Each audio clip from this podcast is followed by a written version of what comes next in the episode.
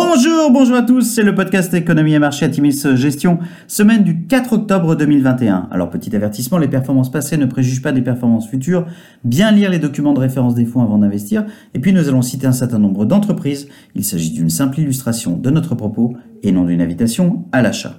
Alors cette semaine, nous allons titrer vers un hiver sans chauffage avec un gros point d'interrogation. Semaine difficile sur les marchés globaux pour conclure un mois de septembre caractérisé par un net repli.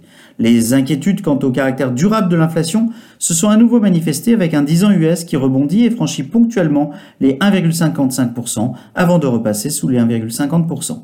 Jérôme Powell, président de la Fed, a du reste estimé que la hausse des prix était élevée et, je cite, devrait le rester dans les prochains mois avant de diminuer. La sortie d'un indice d'inflation corps PCE, très suivi par la Fed à plus 3,6% sur un an, aura toutefois rassuré. Jeudi, le Congrès US a évité le shutdown en donnant jusqu'au 3 décembre pour passer un budget complet. Nancy Pelosi, présidente de la Chambre des représentants, a poursuivi les négociations sur le plan d'infrastructure, un accord à l'intérieur même du camp démocrate n'étant pas acquis à ce stade. Les résultats du distributeur Bed Bath Beyond ont entraîné jeudi tout le secteur de la distribution US à la baisse, l'enseigne étant fortement pénalisée par des contraintes d'approvisionnement et des hausses de coûts. Ceci étant dit, les inquiétudes quant à l'incapacité de nombreux distributeurs à livrer pour les fêtes pourraient être exagérées, de nombreux distributeurs ayant en effet anticipé leurs commandes et la situation au Vietnam paraissant s'améliorer. La crise énergétique en cours prend de l'ampleur avec un baril WTI à nouveau en progression de 2,4% à plus de 75 dollars le baril.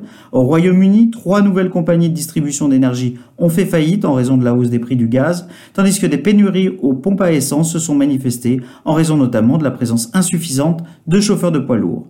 La Chine envisage par ailleurs une hausse des prix de l'énergie pour les usines, à un moment où des pénuries d'énergie pèsent sur la production. La production industrielle chinoise s'est contractée pour la première fois depuis le début de la pandémie en septembre, notamment en raison de coupures d'électricité. En Allemagne, les sociodémocrates sont arrivés en tête des élections, mais ont été contraints d'entamer un délicat et probablement long exercice de constitution d'une coalition. Vendredi, les marchés US ont nettement rebondi à la faveur de l'annonce d'un traitement de Merck qui réduirait de moitié les risques d'hospitalisation pour cause de Covid. Sur la semaine, semaine difficile, le CAC 40 perd 1,8%, le SP500 se replie de 2,2% et le Nasdaq baisse de 3,2%. La baisse du SP500 est de 4,8% sur le mois de septembre, c'est la plus forte baisse mensuelle depuis mars 2020. Alors du côté des entreprises, eh bien BMW a surpris positivement le marché en relevant son objectif de marge débit pour l'année avec une fourchette de 9,5 à 10,5% contre 7 à 9% précédemment. La marge pour le S2 ressort à 8%, ce qui démontre que le groupe a été particulièrement agile jusqu'à maintenant dans la gestion de la pénurie de semi-conducteurs.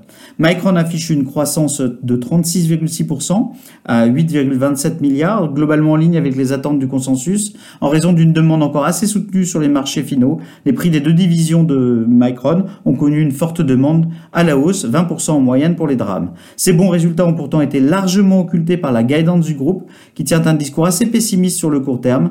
Micron annonce en effet un CA 10% au-dessous des attentes, limité par les fortes perturbations sur les chaînes d'approvisionnement et une baisse de la demande sur le marché des PC. Tesla, enfin, a livré 241 000 véhicules électriques au cours du troisième trimestre 2021. C'est bien au-dessus des 220 000 livraison attendue par les analystes. Alors à venir, les négociations à Washington autour du plafond de la dette et de l'ampleur des programmes d'infrastructure feront à nouveau la une de l'actualité cette semaine. Dans une semaine riche en statistiques économiques US, tous les yeux seront tournés vers la fin des, vers la publication euh, des chiffres de l'emploi US de septembre en fin de semaine. En Chine, nous continuerons à surveiller le développement de l'affaire Evergrande et les conséquences de la crise énergétique en cours.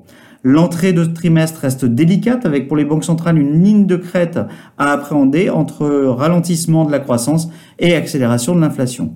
Nous maintenons nos allocations dans en l'état, dans nos fonds d'allocation Atimis Patrimoine et Atimis Global, et le tout avec un biais prudent. Dans nos fonds actions, nous maintenons une saine diversification sectorielle face à des rotations particulièrement violentes à court terme.